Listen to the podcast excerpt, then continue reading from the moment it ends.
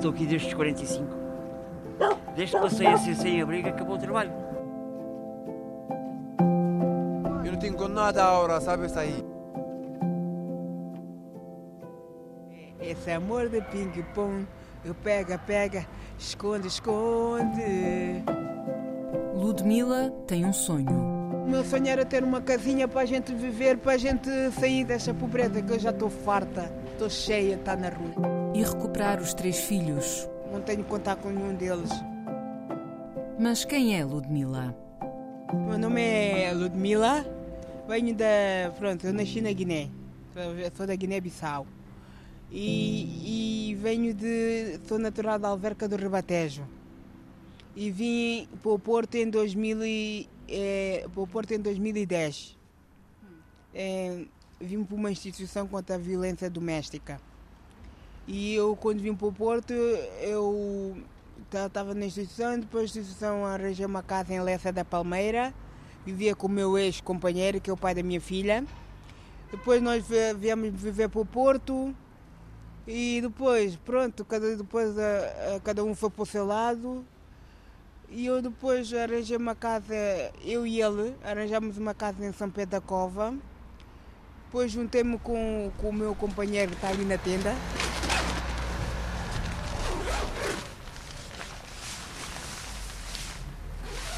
Cândido de joelhos faz correr o fecho da entrada da tenda que já foi azul.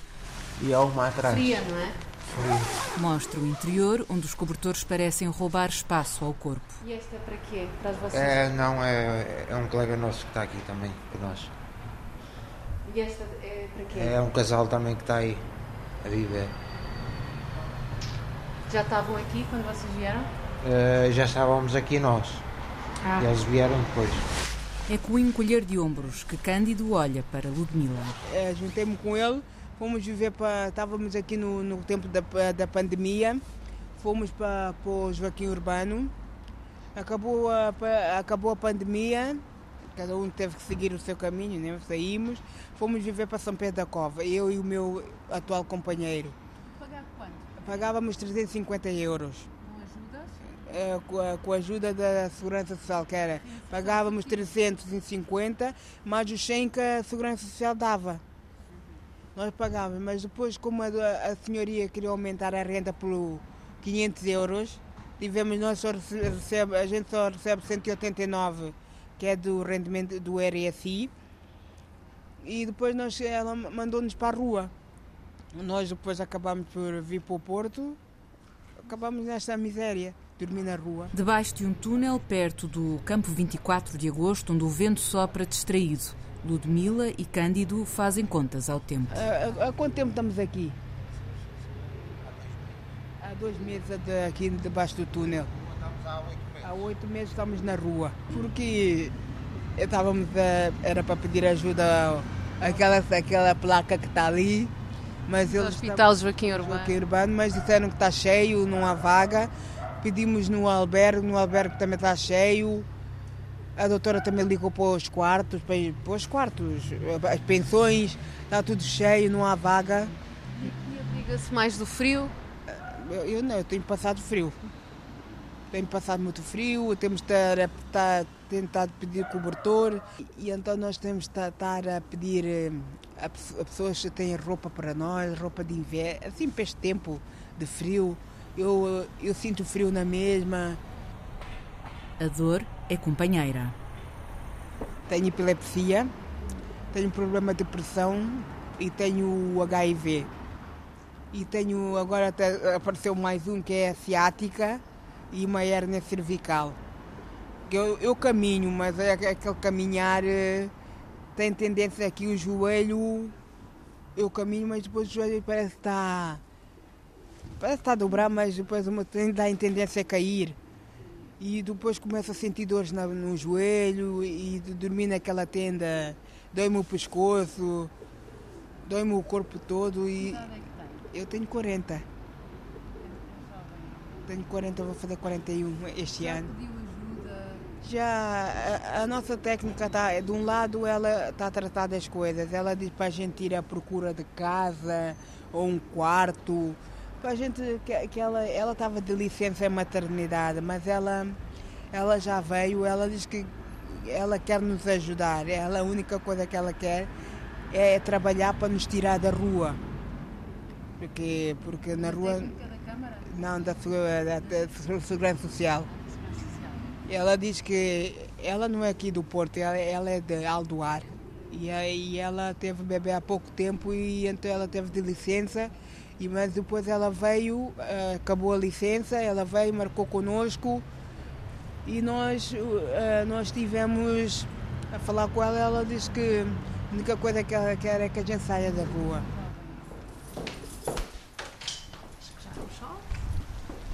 Ali, a poucos metros do túnel, está o Centro de Alojamento Temporário Joaquim Urbano. Antigo Hospital de Infecciologia, todo o espaço ainda pertence ao Centro Hospitalar do Porto.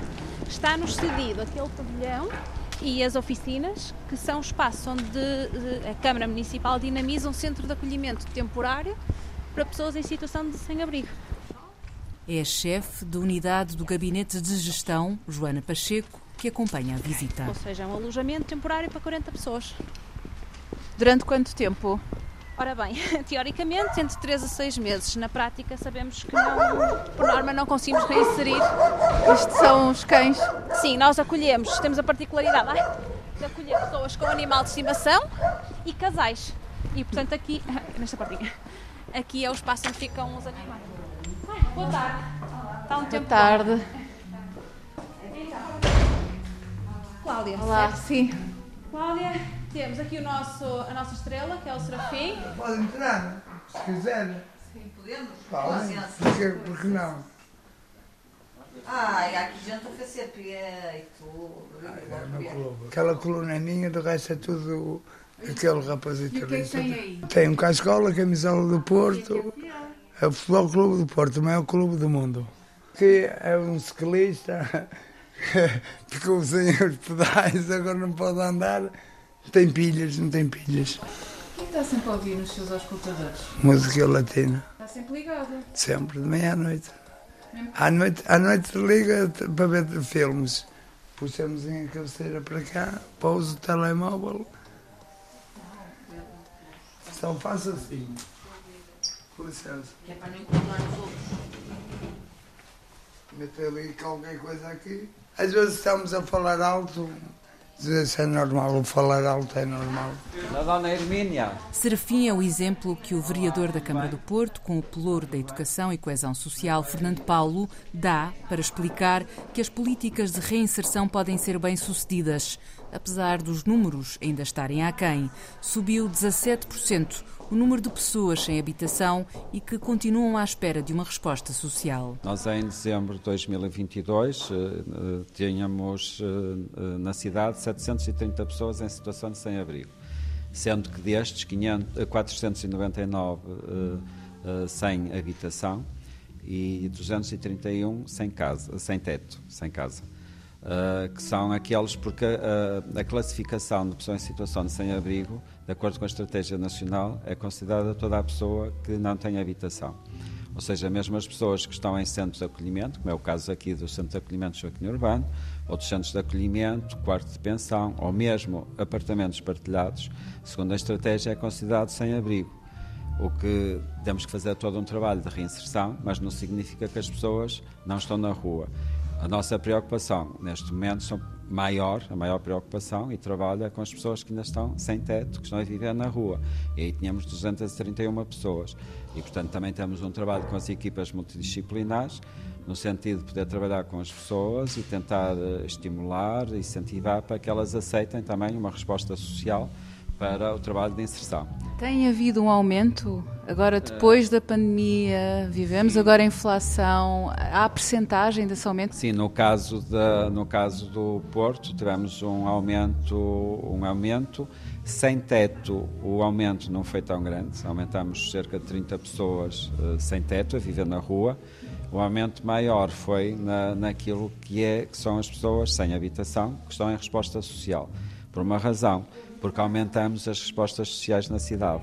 Ou seja, por exemplo, aumentamos, nós tínhamos há dois anos apenas seis camas em apartamentos partilhados, Neste momento temos 92 camas em apartamento partilhado, o que significa que temos condições de dar respostas a pessoas que estão com forte vulnerabilidade e que acabam por muitas vezes também chegar à cidade porque sabem que aqui encontram respostas. Falamos de que pessoas? Estrangeiros? Falamos de quem? É, essencialmente estamos a falar de, de pessoas, também alguns estrangeiros, mas o maior número não tem a ver com estrangeiros, tem a ver com nacionais que são provenientes de, da grande área metropolitana do Porto e de outras regiões do país. No Jardim do Morro, naquela que foi uma das noites mais frias do início do ano, a carrinha de um dos restaurantes em Vila Nova de Gaia estaciona perto da linha do metro, com cerca de 20 refeições para distribuir. Assim é a vida. Joaquim nasceu onde? Eu sou daqui de Santa Marinha. E uh, Nascido e criado aqui em Santa Marinha. a sua família ainda está cá? Tenho só a minha mãe. Agora tem que ser aos bocados, patamar a patamar, é que uma pessoa vai conseguindo as coisas. Qual é sua, Fascínio sempre qual é a sua refeição preferida aqui? Ah! É Olha, empadão, empadão de carne. Empadão de carne adoro. Empadão de carne adoro. Os bolinhos, Para olhar à lupa o contexto económico e social do Conselho, nasceu em 2019 o Observatório de Vila Nova de Gaia. A socióloga Joana Santos, que pertence também ao projeto Integrar, um projeto criado no ano passado pela Câmara e que tem um espaço para acolher durante o dia quem precisa, dá conta da realidade do outro lado das pontes. Vila Nova de Gaia tem dados estatísticos eh, da população entre 2018 e 2021, por enquanto. Portanto, eh, conseguimos perceber que eh, esta estatística tem vindo a sofrer algumas oscilações. Posso aqui dar alguns números. 2018 existiam 215 pessoas sinalizadas nesta situação. Número este que 2019 e 2020 foi diminuindo e em 2021 sofreu uma- um ligeiro aumento. Temos 191 pessoas nesta situação. Pessoas em situação de sem-teto que se encontram de facto em espaço público a pernoitar em locais mais precários ou até abrigos de emergência. Existiu inicialmente um aumento e no último ano analisado um ligeiro ah, decréscimo. Digamos assim, quem se encontra em situação de sem-teto, de facto, tem uma experiência subjetiva e pessoal também de maior vulnerabilidade e de exclusão.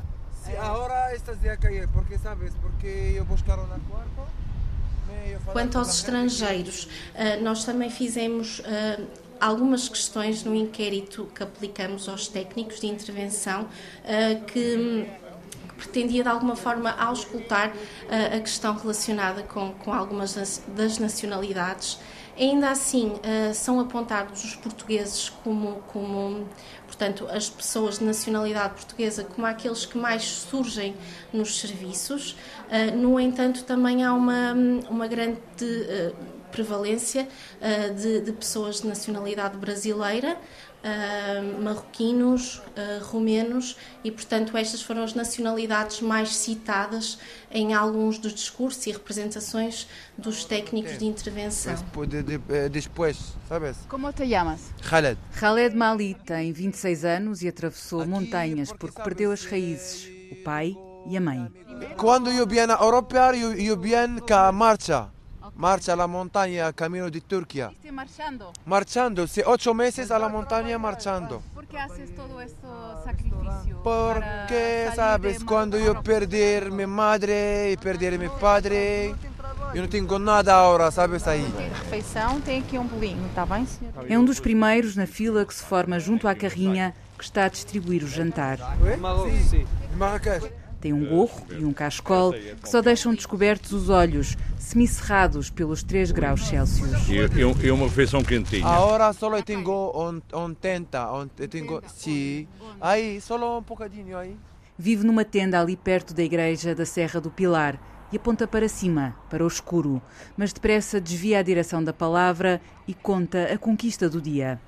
Conseguiu mostrar o que vale na cozinha de um restaurante que o desafiou. Cozinheiro, tenho diplomas de, cozi- de cozinha, tenho muitas coisas que fazer. Eu ensinar, muito bom, sabes? E aqui já encontraste alguma coisa?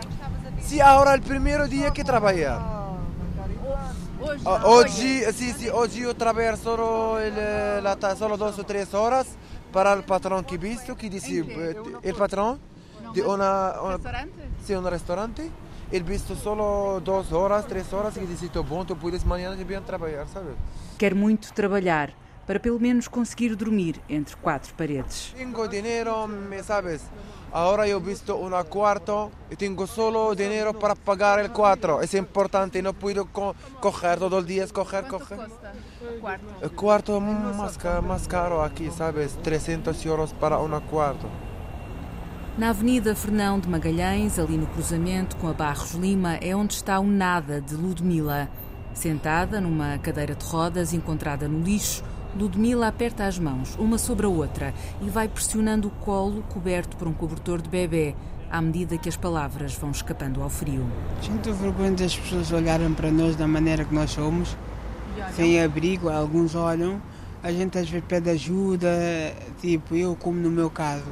Neste momento estamos na rua e eu, pronto, tenho problema que eu disse, disse à, à, à, senhora, tenho problema de epilepsia. Às vezes uma pessoa precisa de. A gente recebe só 23. E eu neste momento não tenho medicação, que eu tenho problema de epilepsia. Já há seis dias que eu não tomo medicação. Às vezes, como nós estamos na rua, pode me dar alguma coisa e eu não tenho como me desenrascar. Não tenho, e já fomos à farmácia e a medicação custa 10 euros já pedi a toda a gente, mas dizem sempre que não tem, não tem. E eu então tô, é por isso que às vezes eu tenho e tenho receio, como ali é escuro à noite, tenho receio que alguém me faça mal. Já sofri de violência doméstica. E eu então tenho medo, tenho receio, tenho muito receio. Eu vivo um dia de cada vez. Às vezes uma pessoa passa aqui, uma pessoa pede uma moedinha, uma moedinha para cá, ou para comer qualquer coisa, ou para beber café. Ah, as pessoas, claro, as pessoas não dão. Nem para comer, para comer. Se a gente pedir para a medicação também não dão. A. Se ela vier, Vamos acender a luz da rua. Dar a quem pede. É assim o dia a dia de Esmeralda, no bairro social do Aldoar. Quem é Esmeralda? Sou eu. A dona Esmeralda é a presidente da Associação de Moradores, que tem a porta aberta a residentes e a pessoas em situação de sem-abrigo. Uh, criei isto, uh, cada vez tenho mais trabalho. Eu procuro trabalho, eu não queria, mas olha, eu, eu dá-me a impressão que sou eu que procuro trabalho. E, e saio daqui às vezes muito triste, mesmo. Porque a gente pode satisfazer toda a gente, que é mesmo assim. E sabe que eu moro aqui também, conheço esta gente toda, sabe que eu sei quem precisa e quem não precisa. Portanto, quanto mais faço, mais quero fazer. Eu não queria ser assim. Não sei quem encarnou em mim, eu vou lhe dizer. A sério, sinceramente, eu sou assim. Tudo que aparecer aqui é aceite. É só para os moradores e tanas. Todas as pessoas aparecem por aqui, vêm pedir, é porque precisam. E quem é que tem aparecido mais olha, ultimamente? Sim, Desde olha. quando veio os sem-abrigo? Olha, uh, quatro anos. Antes da epidemia, qualquer coisa. Eu fiquei e não fechei. Nós não ficámos aqui com Covid. Eu aguentei as idosas aqui dentro, numas mesas, cadeiras ali separadas, máscarazinhas.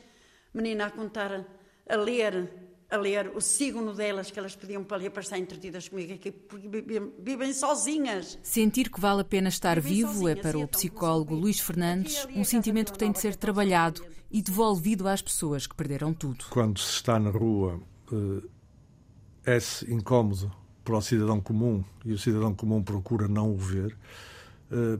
E por isso é que muitas vezes falamos na invisibilidade dos sem-abrigo, apesar de estarem visíveis, se nós olharmos, mas nós olhamos e, e, rapidamente passamos adiante, porque isto incomoda, porque a seguir vamos para as nossas casas e temos uh, tudo o que é preciso. E, e, e portanto, a, a, a, nossa, a nossa má consciência, naturalmente, tem que lidar com isto. Não é? e, e, daí, e daí a invisibilidade que nós produzimos sobre os fenómenos da marginalidade. Não necessariamente apenas a questão do sem-abrigo, a pobreza em geral. A pobreza, mesmo quando não chega a esta condição de extremo, é incomodativa. Não é? E, e, e, portanto, primeira consequência de uma pessoa numa situação destas, sentimento de desvalorização, sentimento de que já não conta, sentimento de que foi desapossado, quer dizer, perdeu a posse. A única posse que não perdeu é a posse de si. mas mesmo essa está em risco, porque o indivíduo pode, pode às tantas achar-se ninguém, achar-se ninguém e começar a perder a posse, a, a posse de si próprio. Afeta profundamente a autoestima, por exemplo. Portanto, o primeiro trabalho a fazer com pessoas em situação de sem-abrigo é pô-las novamente a achar que contam para alguma coisa. José Luís Fernandes é professor da Faculdade de Psicologia e de Ciências da Educação do Porto e investigador do Centro de Ciências de Comportamento Desviante. Estudou durante muitos anos o papel das drogas nas sociedades humanas, centrando-se naqueles que são conhecidos como os bairros da droga no Porto, sobretudo na Pasteleira e no Aldoar. Nas drogas, quando as trajetórias nas drogas são duras e quando os indivíduos ficam muito fragilizados e adoecem, muitas vezes acabam por ficar ao desabrigo.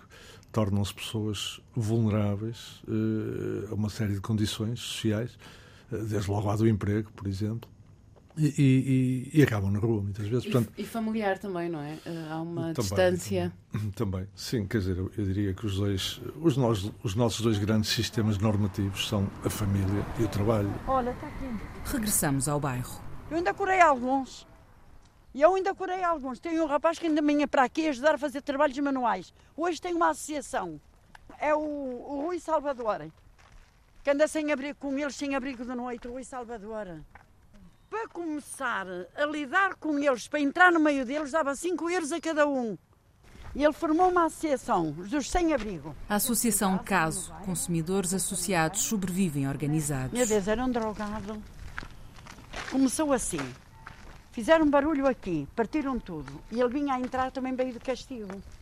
O rapaz, como nunca dormiu na rua, chorava da alma dele. E veio aqui e sentou-se ali. Disse: O que é que tu tens, pá? Diz ele: eu não fui eu que fiz isso. O que é que eu fiz?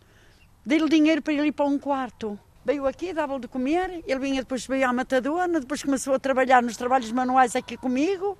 Depois fez trabalhos manuais, não sei para quem, para a doutora, porque ele tem muito conversador. E começou a engatar o trabalho. É um homem, olha, à maneira. Eu trabalhei com a Dona Esmeralda logo no meu princípio da abstinência das substâncias. E como é que eu começo com a Dona Esmeralda? Eu sou suspenso da comunidade onde eu estava por andar a tomar comprimidos. Sou suspenso dois dias a dormir na rua e a primeira pessoa que eu encontro na rua é a Dona Esmeralda. Ofereceu-me atividades para eu não ter que andar aí nas ruas como eu andava, sempre o que, o que eu fazia era procurar formas de angariar dinheiro. É no Café Piadeiro, junto à estação de Campanhã, que Rui bebe o café depois do almoço. Rui tem 51 anos e tem a inquietude no corpo que lança perguntas, muitas perguntas. Agita o cigarro e desenha com o dedo um ponto de interrogação na mesa da esplanada. É uma das coisas que eu gostava que nós questionássemos, o nosso Estado, o porquê da estratégia para diminuir o número de pessoas ficar, o porquê de estar estagnado. Isto aumentar o número sem abrigos mesmo muito, porque agora temos o problema de que nós não conseguimos realojar este, a, a, a, estas pessoas imigrantes que vieram de fora e então estamos a ter, além dos nossos já sem-abrigos que tínhamos, estamos a ter um número considerável de pessoas, nomeadamente paquistaneses. Café? Eu. Queria um abraço, pode ser? A equipa da Casa, Centro de Apoio ao Sem-Abrigo do Porto, distribui muito mais do que abraços.